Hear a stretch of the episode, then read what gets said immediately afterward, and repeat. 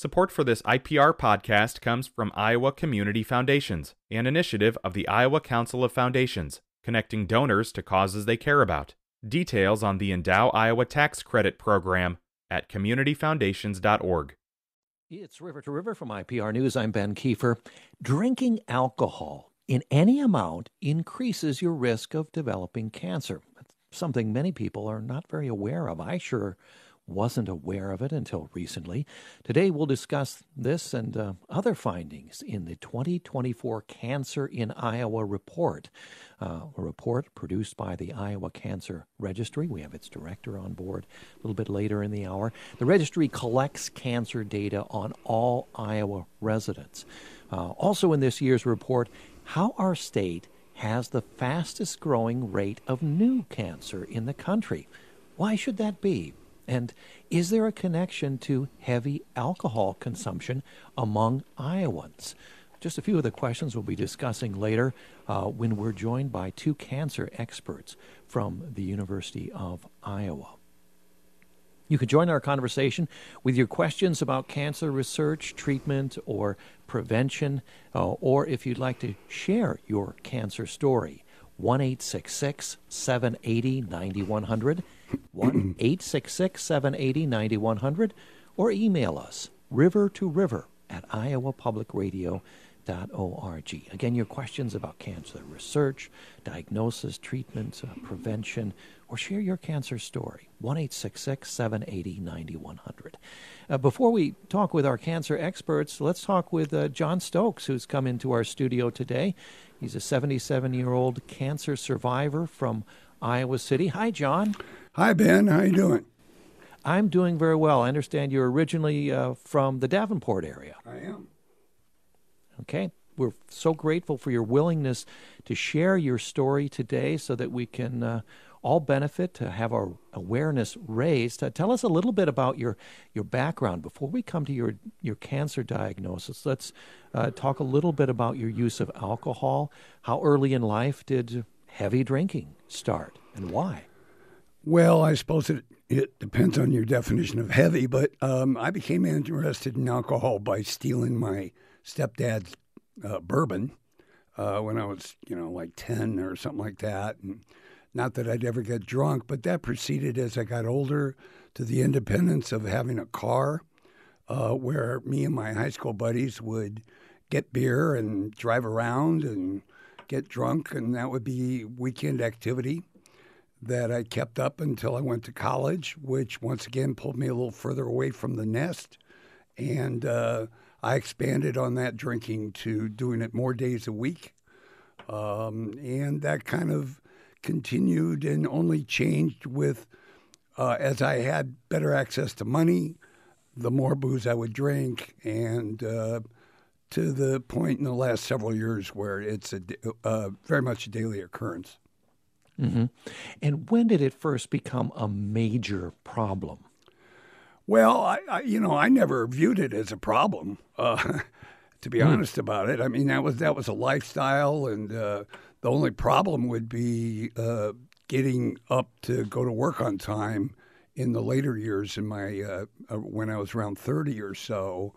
Um, integrating my life that I needed to do to earn money and my drinking, that was a problem, not that uh, booze I ever viewed uh, as a problem. That changed uh, as I got into my 30s, and I realized that uh, um, if I kept down that path, I was going to eliminate certain stabilities in my life, such as marriage, uh, house, family, and those mm-hmm. things were not going to work out.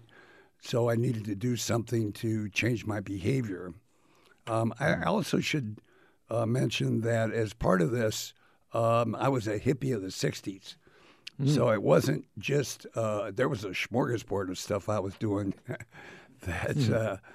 uh, um, but I never really considered it a problem, which yeah. might sound like an odd thing to say, but yeah. it's true. How long has it been, uh, John, since your last drink? Um, and, uh, well, what, what made you quit for, for good? Uh, 1982 was my last. Well, congrat- congratulations! That's a very long time. Uh, it it is a long time. I've managed to get old in that amount of time. so that's a kind of a good thing. But um, um, I well, like I, I alluded to before, I mean, I had a serious uh, woman in my life that I wanted to proceed with, and it was a problem for her, certainly. Um, and it did not provide the stability that a good, solid love relationship needs. I recognize that. And uh, I decided I got a lot of support from, I work for Goodwill, and I got a lot of support from them as far as getting into treatment and just putting the stop sign up for that type of uh, abuse. Okay. If you've just joined us, uh, John Stokes is with us, a cancer survivor now living in Iowa City. Uh, the focus of our program, a lot of it is about um, the role that uh, drinking plays in uh, cancer, the risk of cancer. We'll talk about that with cancer experts a little bit later. But, John, let's jump to uh, your diagnosis uh, or your symptoms that appeared and eventually led to a cancer diagnosis. Tell us about that part of your life. Sure. Well, uh, around, I want to say 2010, um, I started to notice that I was having a hard time, uh, an increasingly hard time, I should say, in swallowing food. I also would get bouts of sneezing and coughing that was once again triggered by food mainly. And uh, I mentioned that to my general uh, practitioner, and uh, eventually she sent me out to uh, Mercy ENT, where they put a scope down my throat, which was one of the most significant days of my life because he pulled it out and he says, You have a mass, and that's nothing you ever want to hear. Um, he did, though, say that it's treatable. How he knew that uh, uh, or, or, not, I, I don't know, but that was a bit of a comfort in facing what I knew was going to be a, a real problem. And, and uh, then I started treatment uh, where I had radiation and chemo in 2011, and I think that ended in August of that year uh, successfully. Dr. Tufik uh, at Mercy was the one that engineered that, who I'm very grateful for. Yeah, tell us about the more about the type of cancer you were diagnosed with, and what your doctor uh, and the specialists you had told you about, uh, or when you learned a likely connection between your drinking and this cancer? Well, that did not happen. I was a very heavy, heavy smoker, and that's kind of where it all came down. That you know, smoking is causing that. Smoking's causing you problems with your teeth. Smoking's causing you problems with circulation in your legs. That came up over and over again. And the drinking part of it was more a behavioral, um, you know, liver and, and those type of things. And I did not realize the that that might be a uh, a, a, cause of getting cancer later. Um, I, I think it's good that people realize that uh, that that's something else that should be avoided for health reasons, and that's one of the reasons that I'm here. Right. As we'll talk about later, you have your genetics, some people more predisposed to cancer than others. And then there are also sort of lifestyle choices you can make. And, and John, uh, uh, I'm sure you understand this that lifestyle choices you can make that may trigger cancers in your body, right? Absolutely. Yes. Yeah. What is the status of your cancer now? How long have um, you been um, cancer free, I hope? Well, uh, as far as I know, I am. I mean, I'm going to have a colonoscopy here in a few weeks, so we'll see how that goes. But um, yeah, as far as I know, I'm cancer free. I did grow it back on my tongue, which is when I met the good folks at the University of Iowa, cancer associated uh, with that. Um, and so I had that cut out.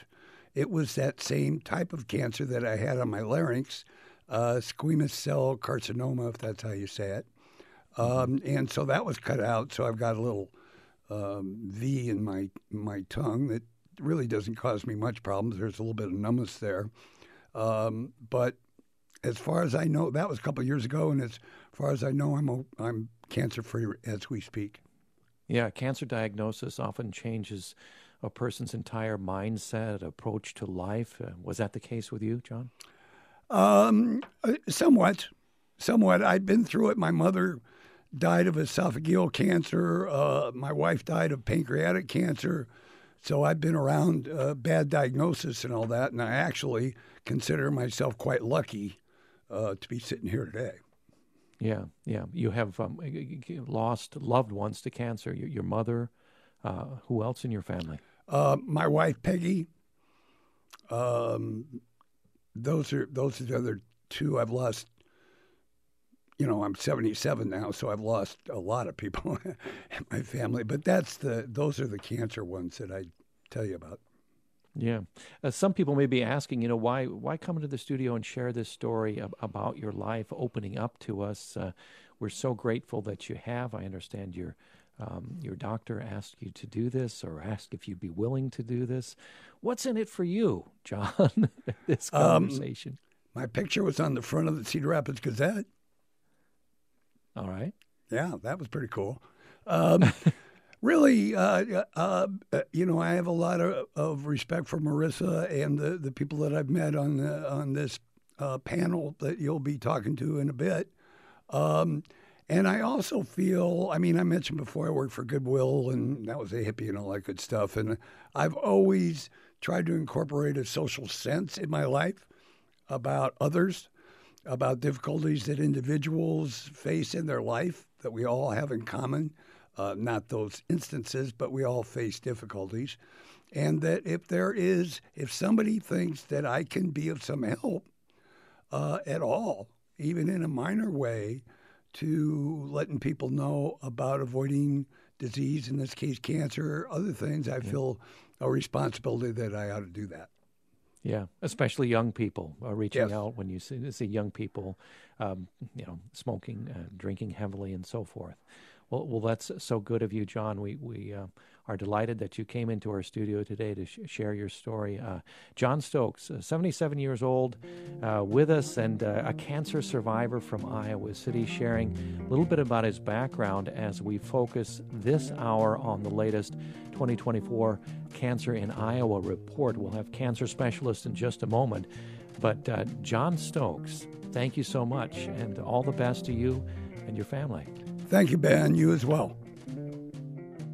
When we return, uh, we'll talk with Mary Charlton, uh, director of the Iowa Cancer Registry, also Michael Henry, interim director of the UI Holden Comprehensive Cancer Center. It's River to River from IPR News. Support for this IPR podcast comes from Iowa Community Foundations, an initiative of the Iowa Council of Foundations, connecting donors to causes they care about.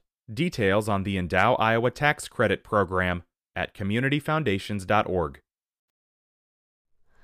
Hi, it's Terry Gross, the host of Fresh Air.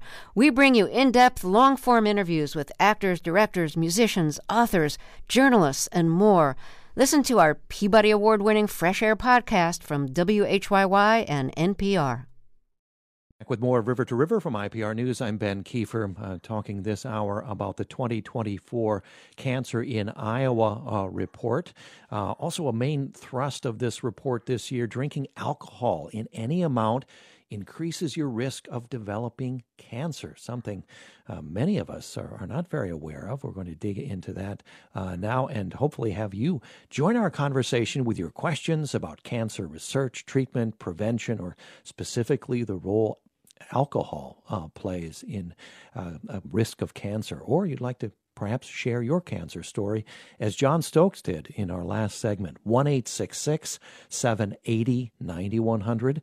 1 780 9100. Or email us river to river at iowapublicradio.org. Uh, joining us now, two cancer specialists. Uh, Mary Charlton uh, joins us, professor of epidemiology. Oh, she's also director of the Iowa Cancer Registry at the University of Iowa. Hi, Mary. Hi, Ben. Thanks for having us back thank you for coming back to our studio. Also, thanks for coming back to uh, Michael Henry, interim director of the University of Iowa Holden Comprehensive Cancer Center, a professor of a whole bunch of different things molecular physiology, biophysics, internal medicine, radiation, oncology, pathology, urology. I'll just throw that out there once, Michael. Uh, welcome to you. Yeah, thanks, Ben. It's a pleasure to be on here, and thanks for um, for talking to us. I want to have you both sort of comment. Uh, you know, we talked with John there, but I want to have Mary first of all dig into uh, the relevant statistics uh, with our focus. Uh, uh, relevant to alcohol and cancer. Mary, what what can you elaborate on here? Yeah, you know, uh, as we continue to see that we are ranked number two in the country uh, in terms of rate of new cancers and have the uh, fastest rising rate of new cancers in the country, we really wanted to take a hard look at how Iowa is the same or different in terms of our risk factors from other states. Uh, and one place, uh, not the only place, but one place where Iowa really stood out uh, is our rate of binge drinking and our exposure to alcohol. Um, we rank fourth in the nation for binge drinking. Um, and we also rank fourth in the nation for alcohol related cancers. And given that not many people knew that connection between alcohol and cancer, we thought it would be a great topic to feature this year. Yeah, and uh, and and what did you discover? I mean, binge drinking. Did that get broken down into age groups or the time um, heavy drinking took place in a person's life? What sort of uh, more sort of um, micro data do you have connected with that? Yeah, it was really interesting when we look at um, binge drinking among our population and we break it down by gender, age, race, education, and income um, and really in, in, across every level, whether it's uh, lower income or at the top, you know, 200,000 plus income, whether it's less than high school degree or college graduate. In every one of those subcategories, Iowa had a higher rate of binge drinking than, than other states. Um, and it was interesting that it almost grew wider in the um, higher income levels, the higher hmm. education hmm. levels, um, and it was across all age groups. We're actually pretty similar to other states when it comes to um, the 18 to 24 population. It's when, as people age, where we actually get higher compared to the rest of the country, which I thought was really interesting. Mm. Uh, Michael, help us understand the biological link uh, between alcohol consumption and risk of cancer. Yeah, so um, when you drink alcohol, it is converted in your body to a substance called acetaldehyde. This happens automatically and, and normally. It's partly how your body um, deals with detoxifying its effects. And um, this substance, acetaldehyde, is known as is known as a carcinogen. It it can damage DNA, the genetic material in in your cells, and um, so it, it, can cause that genetic damage that leads to cancer. It, it, it also is known to do other things. It causes a type of stress in cells called oxidative stress, which, which can itself damage DNA uh, as well. And at the same time, alcohol can affect how your body handles certain nutrients and vitamins. Um, one of them is, is called folate, and folate is important in how your body repairs damage to DNA. So it both causes damage to DNA and and reduces the body's um, ability to repair um, that DNA, and that's why alcohol is classified as a carcinogen. Along, you know, mm-hmm. we know of a number of carcinogens. Um, so there's more to the story too. It it can cause inflammation in tissue, which can cause cancers that are sort of smoldering in your body to to begin to take off. It can impair the immune system and um, deter your body's sort of natural defenses uh, against against tumors. And in the case of breast cancer, because you know breast cancer isn't immediately exposed to alcohol like the oral cavity and esophagus and colorectal um, uh, tissues, uh, what happens in breast cancer is that um, that alcohol can affect the metabolism of estrogen and elevate the level of estrogen, and that causes the proliferation of mammary epithelial cells, and that can help contribute to cause cause breast cancer. Yeah. Uh, Mary, back to you. We've, of course, long been aware of the cancer risk of smoking. It's just a bit amazing. I'm sure others listening are amazed. Uh, you know, why are we just learning about this, this connection to alcohol when we've known so long about uh, the smoking risks uh, related to cancer? And are these new findings? Um, what's going on here that this is reaching people's awareness for the first time in, in many cases? Yeah, it's not really a new finding. It's sort of evidence has been building over the last you know couple decades that um, to to prove exactly what Michael was just describing. Um, I think it's just it's such a pervasive exposure. You know, when you think of smoking, we know that 15% of Iowans uh, report being current smokers, and that's very easy to define. Drinking is just ubiquitous in our culture. Um, you know, lo- lots of people um, when asked how much they drink, will underestimate that. so it's not always the easiest thing right. to measure uh, and assess. But I think that the evidence is really sort of uh, indisputable at this point that it is a carcinogen. It doesn't have the you know absolute direct links like smoking and lung cancer. It's so strong that association is so strong. But we know that it's a contributor and a really important contributor in all the ways that Michael talked about. Yeah. Uh, Michael, to you on this, of course, in our consciousness, those of us who've been around a few decades, uh, it was quite a while that we thought, oh, red wine, that's great for your heart. Yeah. Um, I, and I, I, did some sort of research on that. I, I, guess it traces back largely to a 1991 segment of 60 Minutes.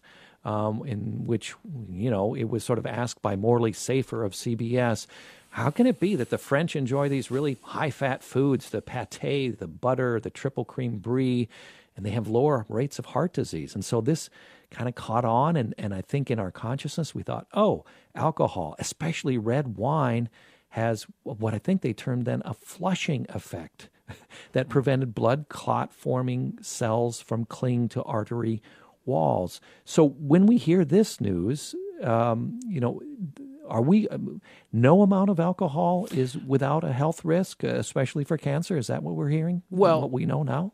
I mean, I would say it differently. I think the data here is is that heavy drinking and binge drinking are associated with the the most dramatic effects.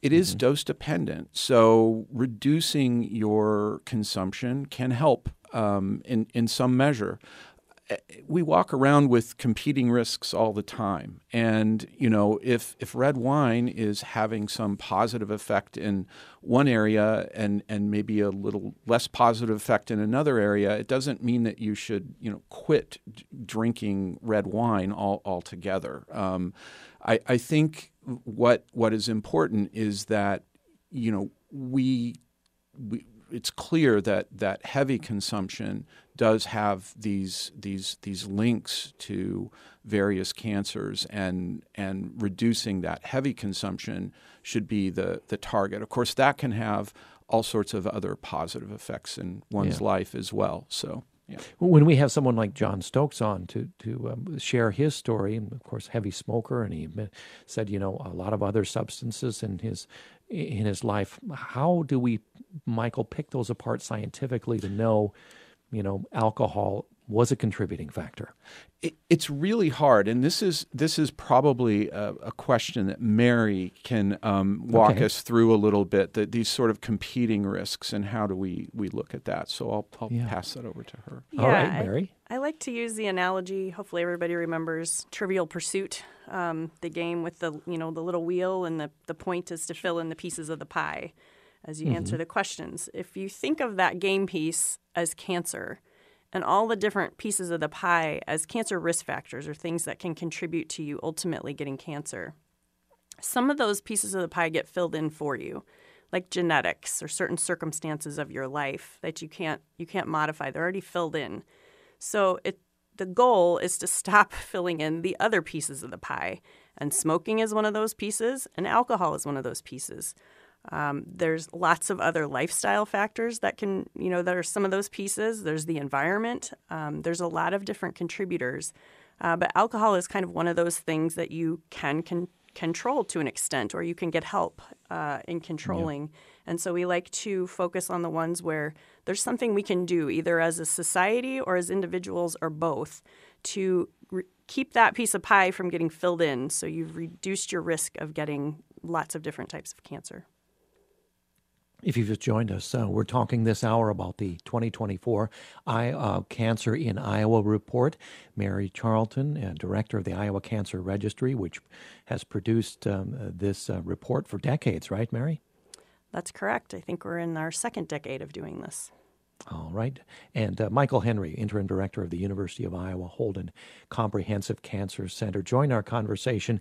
Your questions about cancer research, uh, treatment, or prevention, uh, not just having to do with alcohol, uh, of course, or, or perhaps you'd like to share your cancer story. 1 780 9100 or email us river to river at iowapublicradio.org. Let's go to an email. This is from Anne in Lamont. Uh, she writes This discussion is focusing on the connection between alcohol consumption and cancer. I would like to know if this study also looked at connections between nitrates in our water and other chemical exposure and cancers in Iowans. What were those findings? asks Anne. Mary, what do you have to say to Anne? Sure. Well, first, I just want to start off that this wasn't a specific study. We weren't looking at something associated with something else or, you know, trying to figure out what are all the things contributing. This was, you know, a presentation of our cancer statistics in Iowa, and we selected one very common exposure, which is alcohol. Um, the environment is another one that a lot of people are very concerned about. Uh, and we are absolutely working with in, several investigators to use our cancer data to figure out, you know, are there what are, what are the health effects um, in areas, uh, especially if nitrates are in the water, uh, PFAS, uh, other types of chemicals that people are concerned about, and definitely keeping an eye on that.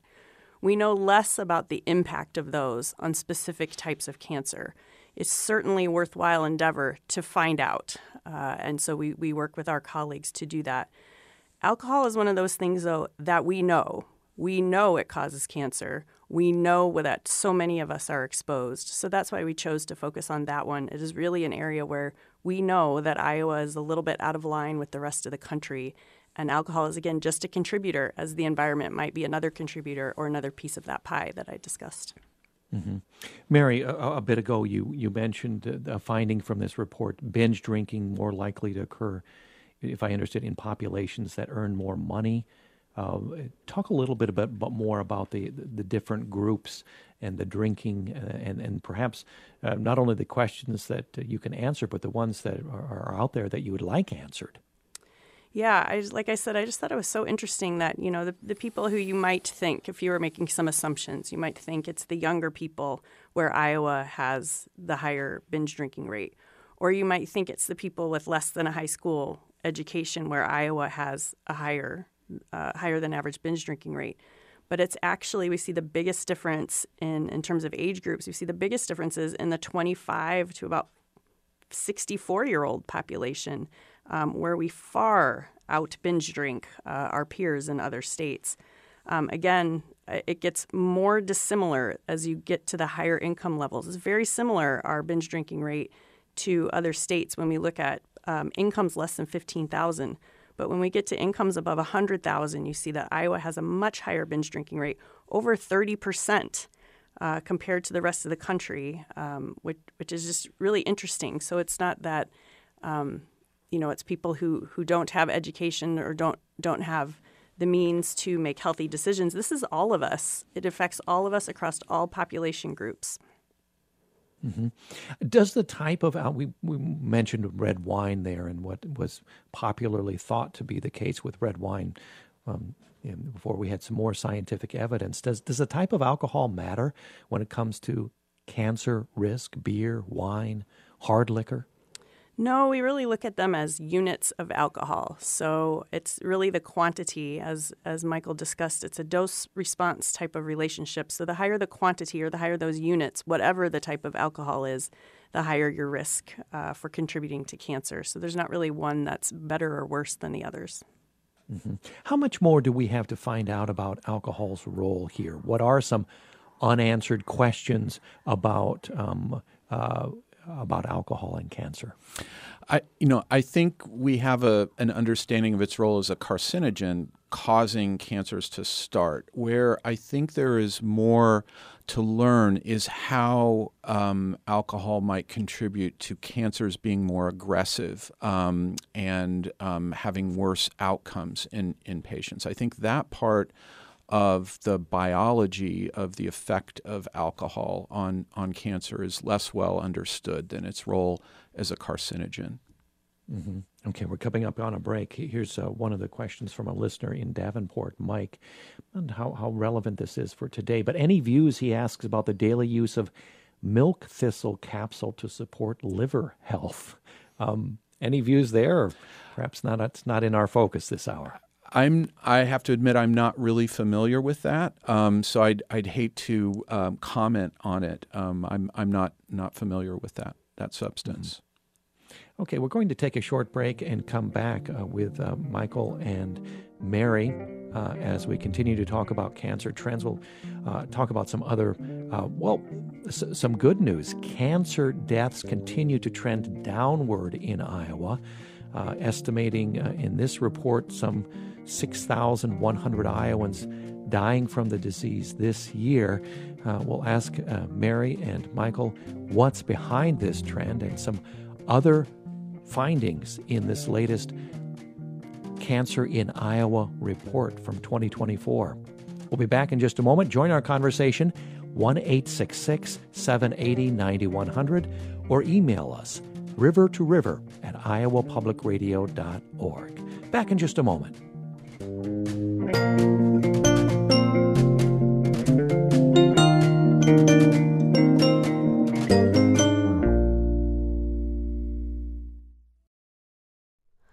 Hi, it's Terry Gross, the host of Fresh Air. We bring you in depth, long form interviews with actors, directors, musicians, authors, journalists, and more. Listen to our Peabody Award winning Fresh Air podcast from WHYY and NPR. And we're back with more River to River from IPR News. I'm Ben Kieffer. Our focus this hour on the 2024 Cancer in Iowa report. And we have two cancer experts with us Mary Charlton, professor of epidemiology, director of the Iowa cancer registry that puts out uh, the uh, cancer report uh, every year. Uh, uh, Michael Henry, uh, interim director of the University of Iowa Holden Comprehensive Cancer Center. Join us with your questions. Um, our emphasis this hour has been the role of uh, alcohol consumption in increasing risk of cancer. But uh, please, uh, we're here to entertain all kinds of questions you may have uh, about cancer, whether that's uh, uh, prevention, diagnosis, uh, or treatment. 1 780 9100, river to river at iowapublicradio.org. Uh, what are the, uh, Mary, then what are the takeaways for individuals listening? Uh, Michael elaborated a little bit on that, and, and I'm, I'm, getting the sense, you know, one drink does not mean, you know, you're risking cancer, or does it? No, you know, we really, I guess if we're preaching anything, I guess it's moderation. You know, we just want to build awareness that any reduction you can make in your alcohol intake likely will mean a reduction in your cancer risk.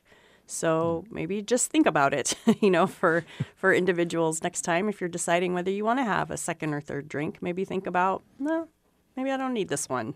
Um, so and yeah. and for people who are heavy and binge drinkers, you know, we we really encourage them uh, to to seek help or or to just however they want to go about it of figuring out a way to reduce their risk because they, they really are at the highest risk uh, mm. of that contributing to cancer. Do you have some quick tips for how to reduce alcohol consumption um, to, to, put as a footnote on this report, Mary?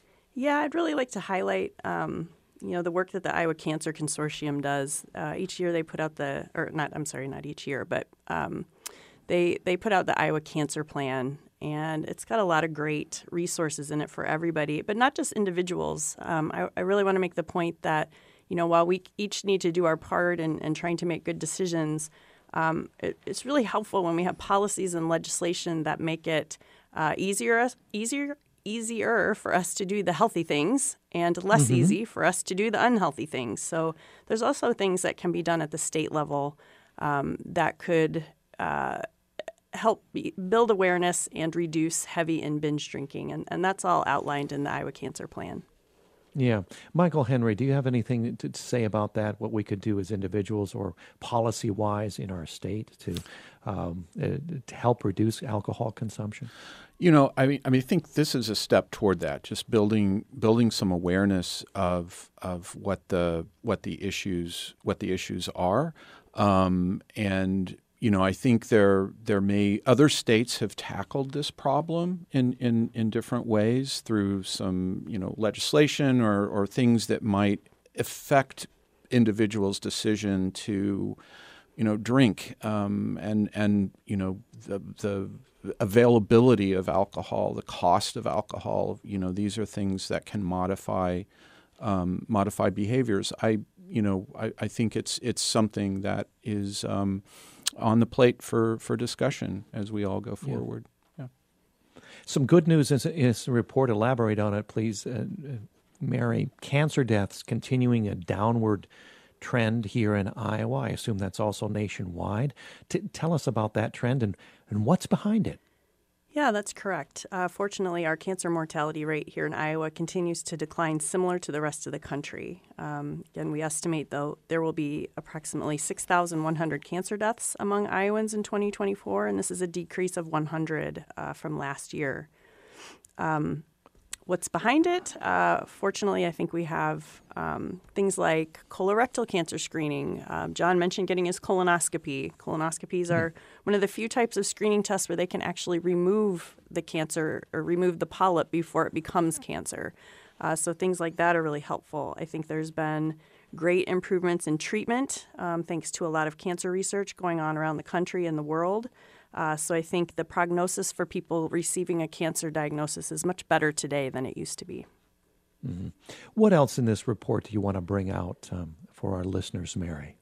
Sure. Uh, I'd like to bring out that lung cancer continues to be the most common cause of cancer deaths, and it accounts for nearly one out of every four cancer deaths in Iowa, and that is huge. Um, and our lung cancer incidence in Iowa is declining, but much more slowly than in the rest of the United States. Uh, one study showed that between 1990 and 2019, Iowa ranked second to last in reducing our age adjusted lung cancer incidence. And in fact, we're very much last when it comes to women because age adjusted lung cancer mortality is actually increasing in Iowa compared to a, a, 25, a 26% increase in Iowa compared to a 6% decrease in the rest of the U.S. Mm-hmm. So, so, what should Iowa be doing differently? Well, um, you know, lung cancer can be largely prevented. The, the two most common risk factors include tobacco use, which causes over 80% of lung cancers, and we have 15% of Iowans still reporting smoking. Um, so, really, policies and legislation designed to reduce smoking uh, are critically important, and making resources available for smoking cessation um, lung cancer screening is another important one where we can get better. So uh, that's really important. But among non smokers, radon is the leading cause of lung cancer. And all mm-hmm. of Iowa is at high risk for exposure because of the, the land and the rock that we sit on. So, uh, right. incredibly important for people to test their homes and mitigate that risk for radon. Right. That is so important. When we had young children at home, we had that tested, and we did have a radon mitigation system put in. And it was so important, especially, Mary, back me up on this, especially if you have like bedrooms in a lower floor that mm-hmm. radon tends to collect uh, in, in basement areas. You really need to have that checked out and um, have a mitigation system if needed, right? Absolutely. It does tend to collect in that in that basement area. It gets kind of trapped down there. And the newer and kind of tighter the house, the more it's trapped in there. So it's really important to um, to test that. Uh, even if you don't spend a lot of time down there, any time down there, if you're, you're breathing that in, that's that's another piece of the pie of the Trivial Pursuit game I talked about, and and that's one right. that's really uh, easily preventable. It, it uh, unfortunately can be a little bit costly, but in the scheme of things, um, I think well worth it. And, and hopefully someday there'll be legislation that maybe makes the cost of that more um, right. attainable to people. Right, and radon, an odorless, colorless gas. You can't know if if it's uh, in your house, in your basement, just by, you know, you have to have a special kit, right? Correct. Absolutely. right. uh, was there anything interesting, Mary, when you looked at the, the data here, notable when you compare counties in Iowa? Were there uh, ranges there that were, were different uh, depending on the uh, area of the state? Yeah, so interesting. Uh, thanks for asking that um, the the four cancers where we really differ from the rest of the country that that are driving our our higher rates um, are melanoma, breast cancer, prostate cancer, and then lung cancer, which isn't increasing, but it, as I said, it's not decreasing like the rest of the country. And if we look at the geographic patterns, it's really interesting. how different for these four. It's not like there's just one place in Iowa that is a hotbed of cancer. Uh, when we look at lung cancer, we see those southern three tiers of counties of Iowa having the highest, or at least some of the highest, um, lung cancer rates.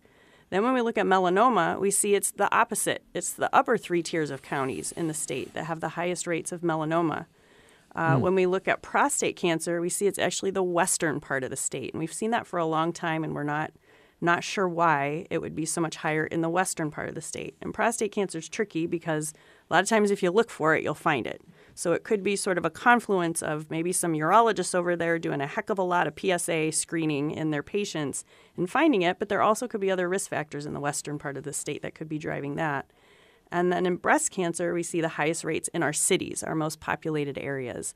And that um, is thought to, at least in part, be due to the fact that um, women in, living in cities compared to rural areas tend to have a little bit higher levels of education. The more education you have, you tend to wait longer to have kids. And the longer you wait to have kids actually increases your risk for breast cancer. So we see mm. these very different patterns. So when people say, you know, is it the pesticides? Is it something in the water? I mean, we, we really need to investigate those things, but I see such different geographic patterns in all these cancers. It can't be just one thing coming from one source. Yeah. And Michael, I do, do want to, before our hour gets away from us, I wanted to uh, ask you about all the fascinating research going on at the Holden Comprehensive Cancer Center at the University of Iowa. But first, to finish up quickly with Mary, you mentioned breast cancer, Mary, and doing some reading for this show here. Uh, we have a great number, thankfully, of cancer survivors growing in Iowa and nationwide. And, and breast cancer is really one of the, the cancers that uh, uh many are surviving with these days. That's right. Um, you know, Iowa has the ninth highest incidence rate of breast cancer in the country, and it's rising faster in Iowa than most other states. But our mortality rate um, is, is, in line with the rest of the country. So, as you said, that means for breast cancer and for many other cancers, we're adding to the rolls of cancer survivors each year, and we're getting to the point where we have almost 169,000 Iowans uh, on, and according to our records, of people who were diagnosed here and then sort of presumably stayed here. So 169,000 Iowans who have been diagnosed with cancer at some point since 1973. Mm-hmm. Uh, Lynn has a question. One of our listeners, Lynn asks, uh, How do you define binge drinking in your uh, research? That's a good question, Lynn. Yeah, that is a good question. Thank you. Um, binge drinking is defined as drinking five or more drinks on one occasion for men and four or more drinks on one occasion for women. Uh, that's just mm-hmm. sort of the standard definition for it. Mm-hmm. And when you have your annual physical, that's one of the questions you'll you'll be asked, right? And that that's changed over the years, hasn't it? I mean, what is considered moderate drinking? I'm not sure. That's a great question, and now I'm going to go back and look. But um, as, lo- as, long as I've been kind of on the scene here, I think that that's kind of the standard definition. But you can imagine yeah. as norms change in society, that that's and and you know science and evidence changes. I'm sure that's absolutely changed over time. Uh, Michael, um, talk about some of the, the research going on at the Holden Comprehensive Cancer Center. We could spend an entire hour easily talking about all the facets uh, and the, the, science being done there, but uh, uh tell us a little. Yeah, sure. So, um, you know, at, at the Holden Comprehensive Cancer Center, we we really work collaboratively across a number of the colleges and departments at the University of Iowa. And uh, Mary and her work with the registry is is has been really important for telling us about the burden of cancer in Iowa, and then how our cancer center can address this. And and you know, through research, we have been involved in a number uh, a number of efforts. Faculty uh, that are a part of the Cancer Center have been involved in a number of efforts. Um, Dr. Jia Luo is the uh, pathology endowed chair in alcohol research, and he has um, NIH funded um, studies to, to really focus on alcohol and breast cancer. Um, he's a real expert in this you know particular issue of how of how alcohol is linked to cancer risk, and um, has recently published um, some really interesting work that he presented at one of our. Uh, we had a breast cancer symposium a couple of weeks ago, and he presented his work in mice, mind you. This is not not in humans. In mice, showing the effects of what what would model a binge drinking. Um, uh, effect in a adolescent mice, like what what that does to their their cancer risk as they age. And it was really quite quite interesting the, in how it accelerated the development of, of tumors in these mice, even from these exposures you know that were um, at, at an early stage in the in the mouse's life. That was quite interesting. They've gone on to to study some of the mechanisms beyond those that we've talked about that relate to that. Beyond the work directly on alcohol and cancer, we work on a number of the cancer types that are that Mary mentioned um, are involved um, and being being related to um, a risk with with alcohol. So, uh, in oral cancer, um, Dr. Marisa Buchakjian, who um, actually uh, is John's doctor, um, uh, works with a team from the College of Dentistry um, to develop. Uh, they're developing an oral cancer specialized program of research excellence. This is a, a very large program that looks in a, a, very broad way at oral cancer to try and um, improve uh, approaches to detecting, diagnosing, and treating this disease. I think you know early detection is really important, and I think you heard that from John. He is very uh, he listened to his body and, and, and, and went in and had things checked out when they didn't uh, seem right, and that's that's really important. Um, in the area of colorectal cancer, we have a number of efforts. We've recruited a new faculty member, Dr. Sarah Short, um, who works on that connection between inflammation and colon cancer, and particularly the role of oxidative stress uh, in that. Um, there are a number of efforts on colorectal cancer screening and prevention. Uh, Dr. Barcey Levy presented to our cancer center a few weeks ago about her work comparing the effectiveness of, of various home colon cancer tests. And then finally, um, we really also work out in the community through our community outreach and engagement team that's led by Dr. Natasha Askelson. Um, they've spent much of the last year highlighting color, colorectal cancer to raise uh, awareness in the community. And um, we're just about headed into March, which is Colorectal Cancer Awareness Month, which we will be kicking off on, on Friday with an event at the Holden Comprehensive Cancer Center. And as you heard from Mary, um, who's, I should say, also a very active Cancer Center member herself, she leads one of our program um, programs. Her, her work, she mentioned, um, in colorectal cancer has, has um, shown an elevated uh, risk in some of these southern counties in, in yeah. Iowa. So. Michael, quickly before we go, how is funding for cancer research? Is, is that adequate in your view? Well, you know, um, it it it has so the last few years we had been doing better. Um, there had been increases in the in, in the NIH budget. Unfortunately, it looks like we're headed into a flat funding at best um, period right right now where we're at with the budget process. It's a little difficult to tell because it's still in play, yeah. but flat funding is effectively a, a, reduction because we we have to deal with inflation just like everybody else, and so so that's that is a problem. Yeah, mm-hmm. and and more funding. Um, equates with um, faster progress? Well, that's certainly been the the the, the lesson over over many decades. Uh, a lot of these advances in therapy um, that have come to you know contribute to the fact, as Mary said, mm-hmm. we're we're actually doing quite or much better with cancer mortality in this state. This has come from decades of research funded by Mike, the NIH. Yeah, Michael Henry, look forward to having you back. Uh, Michael, interim director of the UI Holden Comprehensive Cancer Center. Mary Charlton, director of the Iowa Cancer Registry at the UI. Thanks for coming in. Thank you. Thanks, Ben.